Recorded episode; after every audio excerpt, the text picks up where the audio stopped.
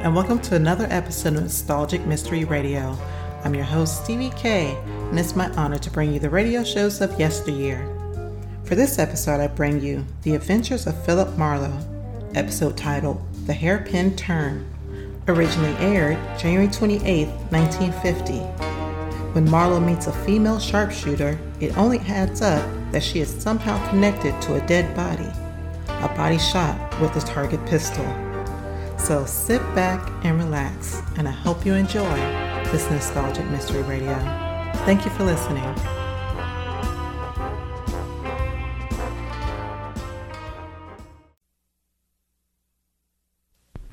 Get this and get it straight.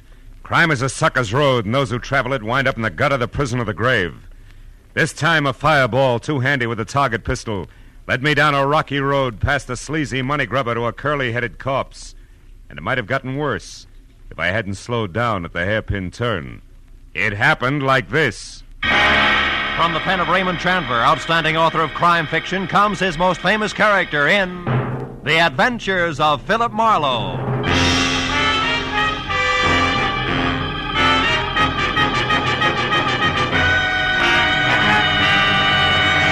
Now, with Gerald Mohr starred as Philip Marlowe, we bring you tonight's exciting story The Hairpin Turn.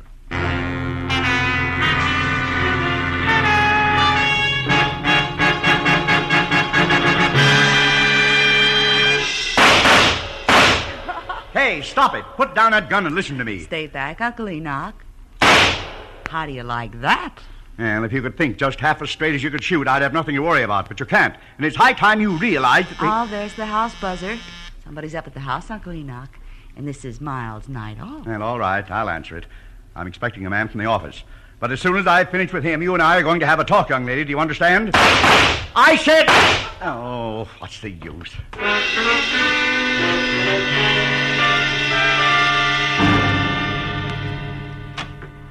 Yes? Uh, I'm Philip Marlowe to see Mr. Vanneman, Enoch Vanneman. I, I have an appointment. Oh, come in, Marlowe. I'm Enoch Vanneman. Oh. Glad you're here. Step this way, will you? We'll talk in the study. Okay, Mr. Vanneman. I, uh, why, I thought. Uh, those, uh, those were pistol shots? Yeah, that's uh, Kay, my niece. Sounds like a squad of Marines. Yeah, she's a champion pistol shot. She's converted one of the garages into a target range. Well, I seem to recall a city ordinance that Yeah, says I know be- all about that ordinance, Mr. Marlowe. Save your breath. Oh, just like that, huh? Precisely. Hmm. Sit down, please. Thanks. Breaking a city ordinance is a perfect example of all the crackpot things that headstrong young fool insists on getting mixed up in. And you want me to get mixed up with the crackpot, huh? Yes, she has no more sense in her choice of male companions than she does in her hobbies. And she's a very rich girl. Now, look, if this is a bodyguarding assignment, Mr. Vanneman, I want Now, to uh, tell Kay you. has been going with a man named Cliff Lace, an unsavory type at least. Professional horse player, I think, and it was quite an affair. Was quite an affair? That's right. She threw Lace over for a new love recently. Fellow I've never met. Hmm. She's serious, but refuses to tell me anything about him. So? So Cliff Lace doesn't like the idea because, from his standpoint, a very good thing has slipped through his fingers. Oh. He's going to do something about it, huh? And I don't know. But since about the time they broke up, a man's been snooping around the grounds here, Marlowe. Really? He's about 40, uh, short, greasy looking. He has a flabby kind of face with fat lips, and there was a large black mole on the right side of his nose. Hey, I may know that character, Mr. Vanneman. I'll have to check to be sure. Marlowe, I want to know who he is and why he's been hanging around here. Also, I want to find out all there is to know about Kay's new man. Mm. Tell me, uh, how old is Kay, Mr. Vanneman? She's 26. That's her picture there. Oh, oh yeah, blonde fireball. Look, uh, Mr. Vanneman, if she's 26, maybe her love life is none of your business. It is my business. I'm her guardian, and I'm very fond of her. But she's reckless, stubborn, and erratic. Yeah, well, money's great, but it'll never replace the old-fashioned parent. Well, it's also a big responsibility, you know. No, not firsthand, I don't. It leaves one open to every crooked scheme in the book. Here, look, Marlowe. I've written my personal phone number on this card. You can reach me there privately at any time. All right, Mr. Vanneman, I'll see what I can find out.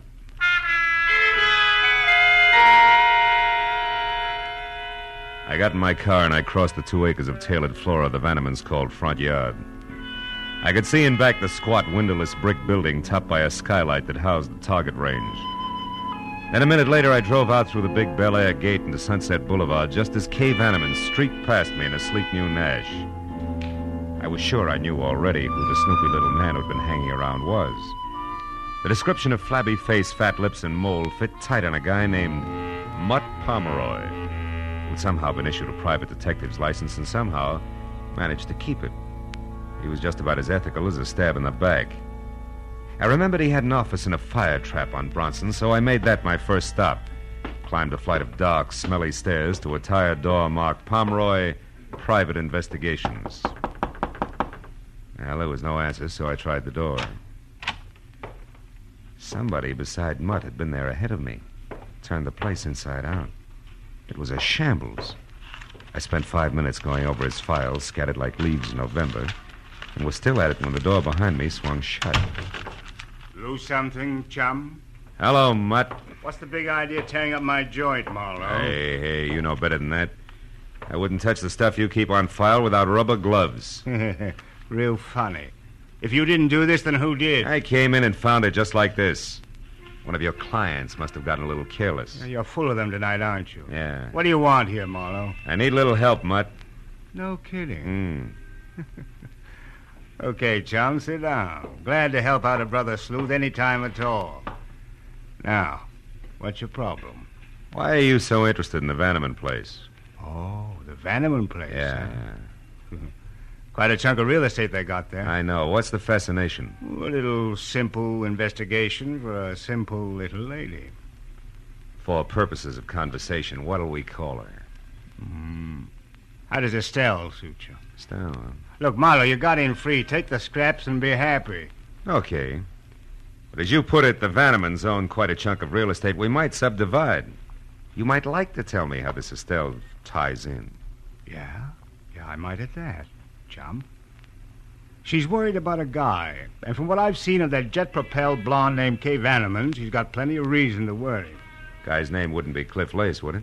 Cliff Lace? Mhm. Hmm. I don't remember, Marlowe. Okay, Mutt. How much is it going to take? Well, now, that's hard to say. I'll have to let you know. You see, I've got an angle on my end, too. My uh, little client swears up and down there's no other woman involved.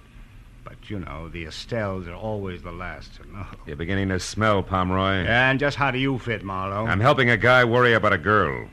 Well, that's real nice. And when your clients worry, the wrinkles make dollar signs, so you're always right. Is that it? Thanks for everything. I'll see you around, Mutt. Yeah, but don't go away mad, chum. Oh, of course not. That's why I'm leaving now.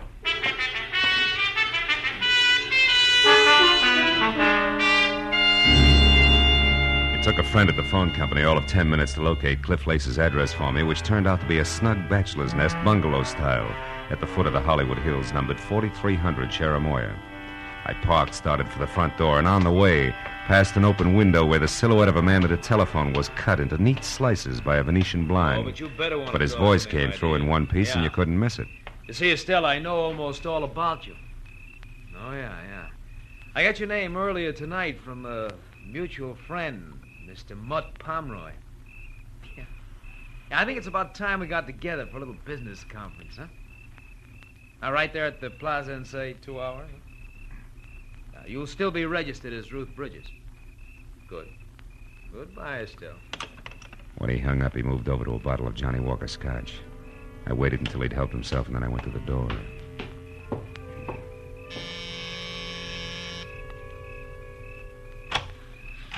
Yeah. My name's Marlowe, Mr. Lace. I'd like to talk to you. What about?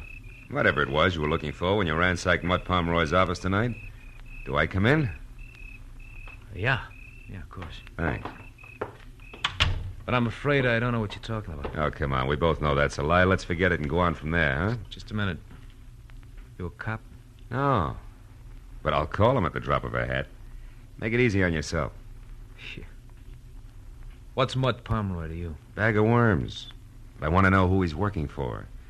The fact that you had to break into his place to get information should let you out, so who is it? What makes you think I'd know? Because you found what you were looking for. What's Estelle's last name, Cliff? You do get around, don't you, Brightboy? Yeah, yeah, I do. Only sometimes not fast enough. Look, Buster, why don't you answer the door? Somebody's got his finger caught in the buzzer. Yeah, that's right. Kay, I told you I didn't. I stopped by to deliver something, Cliff. An ultimatum. I'm telling you for the last Hold time. it, hold it, will you? We're not alone. I don't care what I have to say to you. I'll shout from the rooftops. We're through, washed up. Now get out of my life and stay out. Hey, please. Good evening, Miss Vanneman. I don't know you, Slim, but keep out of this. Look, look, darling, don't. Now you listen. I'm in love with Boyce Neely, really in love this time. I intend to marry him, and I won't have you. Marry Boyce Neely? oh, don't be ridiculous. Cliff, I'm warning you. Look, you'll get this. You'll never marry Boyce Neely. That's one thing I'm sure of. I know a lot more about him than you do, darling. Believe me. When the time is just right, you're going to hear from me again, but loud. Why, you filthy. If you try to do anything to hurt Boyce and me, Cliff Lace, so help me, I'll kill you. I mean it. Sometimes she's going to throw that temper at me just once too often. Who you kidding, Lace? Ever see her use a target pistol? Ah, she's too smart to trump her own ace. Don't count on it, mister. No, I'm not worried.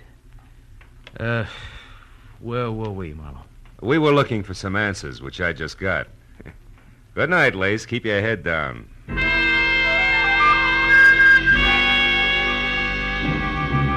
The way things were breaking, I was sure if I didn't get to the woman named Estelle before Lace did, I wasn't going to get anywhere. So I spent the next hour folded up in a phone booth running down the list of respectable and semi-so hotels with the word plaza either fore or aft. Finally, a flute-voiced night clerk in a mid-Victorian number called the Royce Plaza confessed that they had a Ruth Bridges, which was the name that I'd heard Lace mention. She was registered from Santa Monica, but at the moment out. I was convinced that she was really Estelle, Mutt Pomeroy's client. So I drove over to the hotel, invested five bucks for the night clerk, picked up a newspaper, and waited. Halfway down the sports page, a prim brunette came in who would have been pretty without the overload of nervous strain stamped on her face. As she crossed the deserted lobby, the clerk gave me a nod, so I called her name, caught up with her at the foot of the stairs. You. You called me? Yeah, if you could spare me a minute, Miss Bridges, I'd like to talk to you. What do you want? Well, my name's Marlowe. I'm a private detective. A, private detective? Yeah, look, honey, let's move over into the corner. You know, that boy on the desk is going to sprain his neck if we don't. But what do you want with me? Well, suppose we start off with your real name, Estelle. What's the rest of it? Neely, maybe, huh? How did you know that? It's taken me all evening to get it. But that's the only way it figures. It's right, isn't it? You're married to Boyce Neely? Yes. Mm-hmm. I'm Mrs. Boyce Neely, but what business is that of yours? Well, that's what I'm trying to find out. You hired Mutt Pomeroy to check on your husband because you're worried about him, right? Why?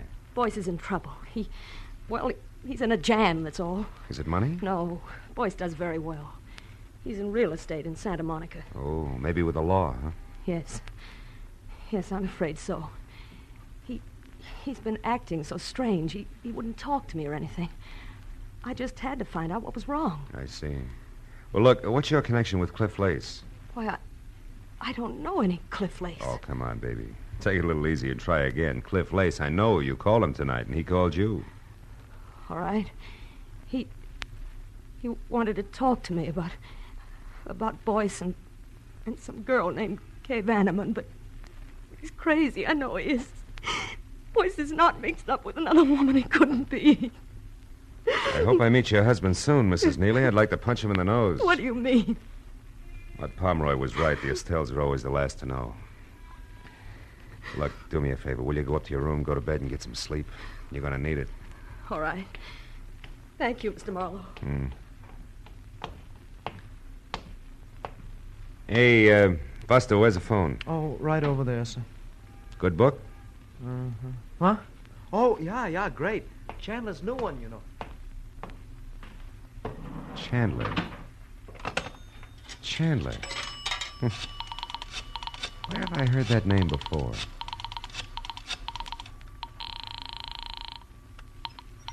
Hello? Enoch Vanneman? Marlowe, Mr. Vanneman. Kay there? No, she's not, Marlowe. And listen, I want you to forget whatever else you're doing and find her immediately. Why, what- what's the matter? She left here about 15 minutes ago in a fury. Where was she going? I don't know for sure. She left shortly after you did tonight. Then she came back about an hour I ago. I know, I know. I ran into her. What happened this time? She got a phone call from Cliff Lace. Something was said about him now being in the driver's seat, whatever that means. She was furious. That's not good, Vanneman. Believe me. Well, it's worse than you think. You've got to stop her. Because when she left here, Marlowe, I'm quite sure she had her target pistol with her. I hung up the phone, ran out to my car, and headed back to Cliff Lace's bungalow on Cherimoya. But Kay had a 15 minute head start, and at that hour, in her frame of mind, the drive in from Bel Air was a hop, skip, and a jump. The only hope was in Lace himself being smart enough to know that he'd overplayed his hand. The street was deserted when I pulled in and parked down the hill from the place. When I got to the front door and found it unlocked, I eased it open and went in. The living room was dark, but there was a light on in the bedroom, and I started for it. Before I saw the bulk of a figure leaning against the dark side of the frame. Come on in, chum. Make yourself at home. What are you doing here, Mutt? Easy, Marlowe. There's no hurry. Not now, there's not. School's out, chum. Where's Lace? Inside. It was nice, clean, accurate, and exactly dead center. He never knew what hit him.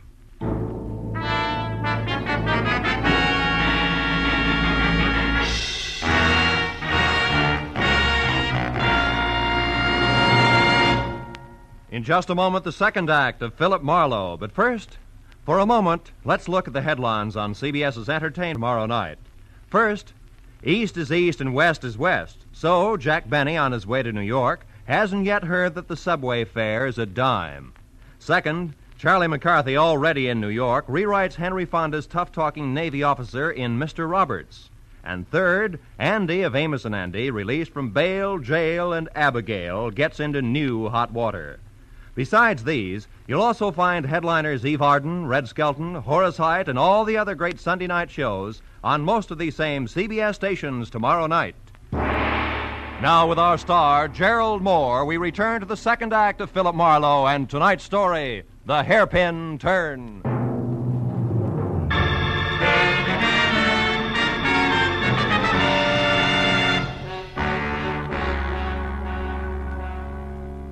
Small, neat hole front and center at his forehead said that Cliff Lace had been shot to death. And everything from jealous motive to target pistol method pointed directly to Kay Vanneman. But that was still a long way from proof, and there was Mutt Pomeroy on hand. The kind who always figured only one way to the right of the dollar sign. Now, let's not jump to any dumb conclusions, Marlowe. Like what? Like the look on your kisser that wants to know what I'm doing here. That I can explain.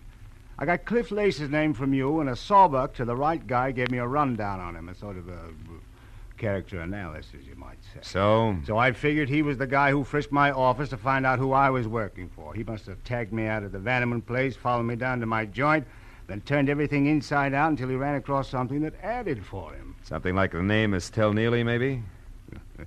You move fast, don't you, Marlowe? Yeah, when there isn't too much crowding. I've got most of it already, Pomeroy, so spill. Spill? I don't know what you mean, Marlowe. I mean that Estelle Neely hired you to find out why her husband was worried. You come up with an answer, all right. It was called Other Woman. So? Estelle didn't even suspect anything about another woman. And you didn't tell her what you found out because it was Kay Vanneman, a gal with a million bucks, right or wrong. Suppose you're right, Marlowe. What are you getting at? A possibility that you could have done this. Kill Lace? Why? Because Lace was playing the same game that you are, chum, blackmail. Your motive was money, and so was his. Plus the fact that he didn't like Kay giving him his walking papers. So when he wouldn't come to terms with me, I killed him. Is that it? Yeah, it could be. Can you prove otherwise? no, I can't. But other things can, Marlowe. Things, yeah. Like that lipstick smeared cigarette in the ashtray behind you. It's, it's not my brand. And I don't drop hairpins on the carpet when I kill. Do I go on? Or were you just trying it for size because you hate to think that a gorgeous item like young moneybags could be it? right or wrong, Marlowe? You know, leveling with you, Pomeroy, takes the kind of talent that can cash a $7 bill at a bank. Who you calling, Marlowe? The cops, it's the custom. Wait, wait, look, don't be a sap. What'll that get you? A killer, maybe. Yeah, and from there on, a pat on the head, a well done from the law. Get smart, chum. Shielding a murderer is a lot healthier for the bank account than nailing one every time. Get your hand off the phone, Now, Pomeroy. Marlowe, listen. Get it off! Okay, go on, louse it up, Boy Scout. Who knows, maybe some bright day you might even run for alderman, Marlowe. Without your votes, I'm sure. Homicide, Sergeant Becker. Phil Marlowe, Sarge, is a DOA waiting for you. 4300 Cherimoya. Name's Cliff Lace. Occupation questionable. He was shot. Any idea who did it, Marlowe? Yeah. Poor little rich girl named Kay Vanneman, or her sweetheart, one Mr. Boyce Neely. Who lives in Santa Monica? Yeah. Where's the fit? I don't know. How long ago was this Lace killed, Marlowe? 30, 40 minutes? Why? Neely's clear. We picked him up at his own home better than two hours ago. He's in a pokey now. What'd you get him on? Hit and run, a month ago. It's alleged that he knocked an old lady out of a crosswalk and into a hospital without even stopping to watch her bounce. Some anonymous tipster phoned the dope in around 6 tonight. Said the repaint job on Neely's car would prove it. It did. So that just leaves this Vanneman babe, huh? Yeah, I guess so. But you know, Becker, hey, there's. Marlowe, come here quick, out in the backyard there. It's Kay Vanneman. I'll call you later, Becker. We got company. Get the lights, Pomeroy, and stay down. Don't worry, Marlowe. The driveway alongside the house is the only way out. All right, watch it from the front. I'll go through the kitchen and out the back door. Play it close. Check. But remember, Pomeroy, nobody gets trigger happy. Don't worry, chum.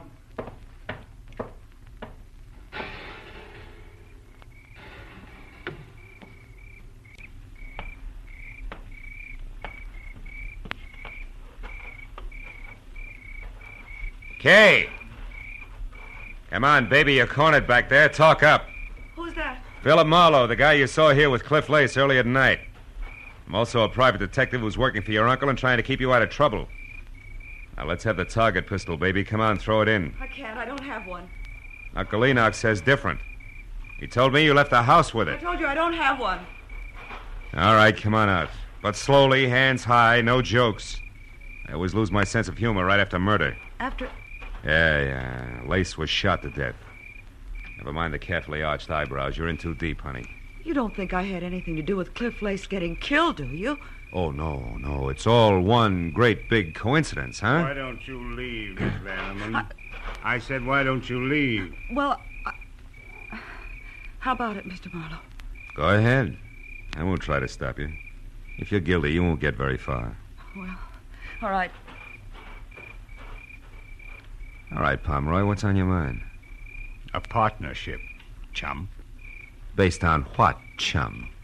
Based on the fact that I saw you kill Cliff Lace. Fact? You what? Yeah.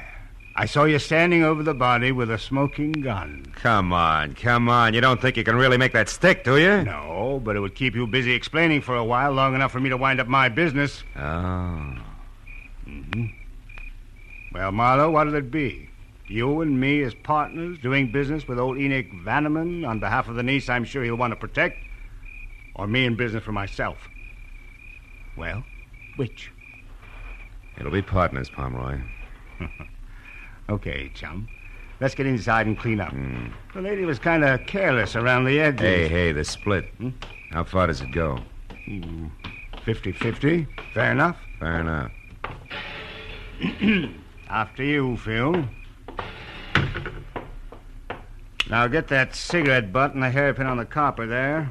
Then tell Sergeant Becker that you were jumping the gun about the Vanneman girl because you just found out that she was at home all night. I'll check the rest of it. Okay, Mutt. First the cigarette butt, then the hairpin. Uh... Hey. What is it, Marlowe? What's with the hairpin? Why'd you say. Marlowe, quick, get the light. Someone's out front. Don't shoot it, maybe the law. In skirts? Look, get in that car over there. It's a babe, and five will get you ten that she answers the name of Kay. Oh, that jerk's going to be a Lulu to protect. Yeah. Well, we better go in. Hey, and- the hairpin you dropped into your pocket, Marlowe. What's so special about it? Oh, nothing. It, it was ju- just a hunch I had. Forget it. Marlowe, I want to see it. Okay. Here. Get a good look. Partner.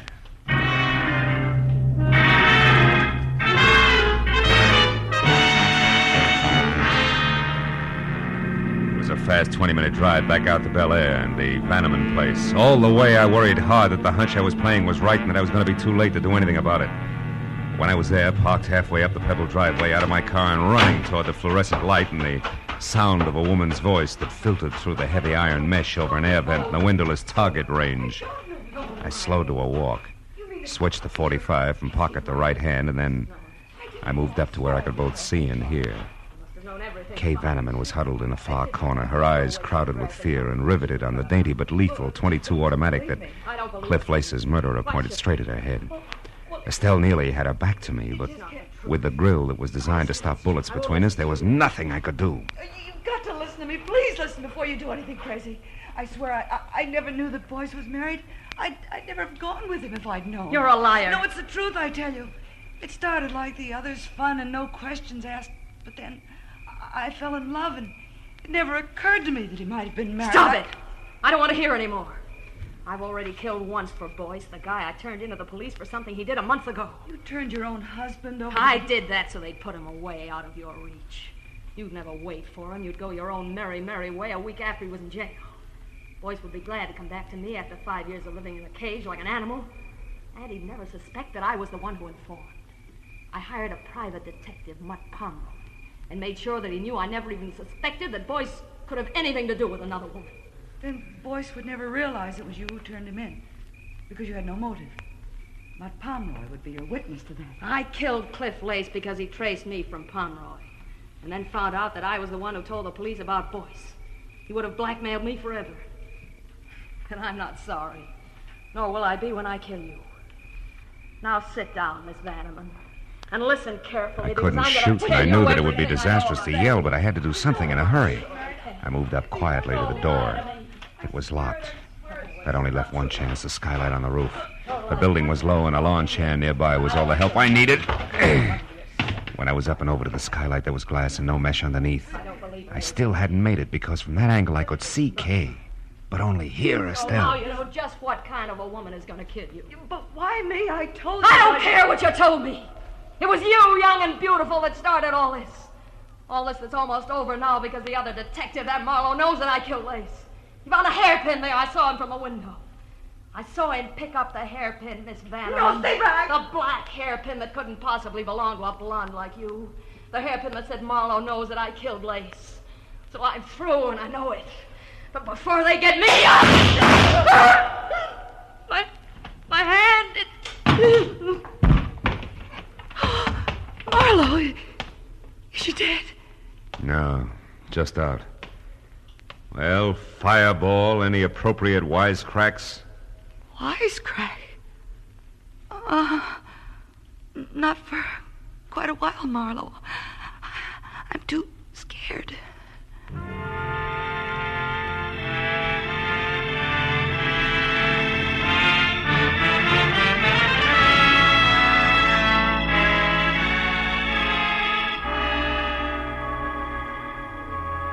Well, it was the usual hour and a half of questions and answers with client, followed by the same questions and answers with police before I finally closed the door on Enoch Vanneman's marble halls and started down past the manicured shrubbery to where I'd left my car. Outside, the night was cold and clear. As I walked, I looked up at the vastness overhead and wondered. Wondered why I had the kind of job that made me no more than houseboy with gun for a rich guy with a badly spoiled niece. But I stopped wondering when I was at my car and no longer alone. I just wanted to say thanks before you left, Phil. I, I'm going to do my best to stay out of trouble from here on out. You know why? No, why? Because I want to be good enough for the right guy who may come along someday. A guy like you, I mean. Oh? Thanks, Phil. I'm very grateful. Yes, well, my job's all right nine times out of ten.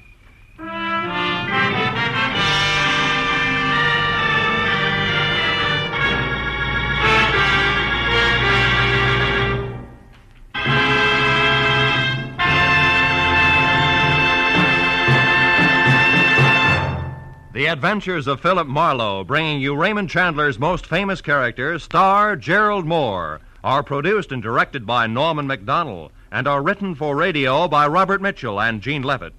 Featured in the cast were G.B. Hunter, Jay Novello, Olive Deering, Ralph Moody, Tony Barrett, and Charles Russell. The special music is composed and conducted by Richard Aurandt. Be sure and be with us again next week when Philip Marlowe says.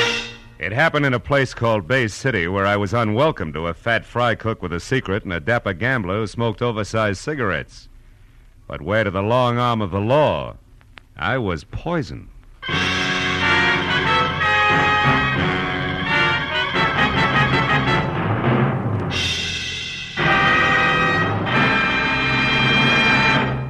Philip Marlowe has a new night, ladies and gentlemen, Tuesdays. Yes, starting February 7th, The Adventures of Philip Marlowe will be heard every Tuesday night at 9:30 Eastern Standard Time. Be sure and listen. Remember, Tuesday night, Marlowe night. And one week from tonight, at this time, you'll find one of your favorite radio families, the Goldbergs. Yes, Molly, Jake, Sammy, Rosie, and all their friends are moving from Friday nights on CBS to Saturdays starting next Saturday. This is Roy Rowan speaking. Stay tuned now for Gangbusters, which follows on most of these same CBS stations. This is CBS, where the Goldbergs and Arthur Godfrey's Digest will now be heard every Saturday night, the Columbia Broadcasting System.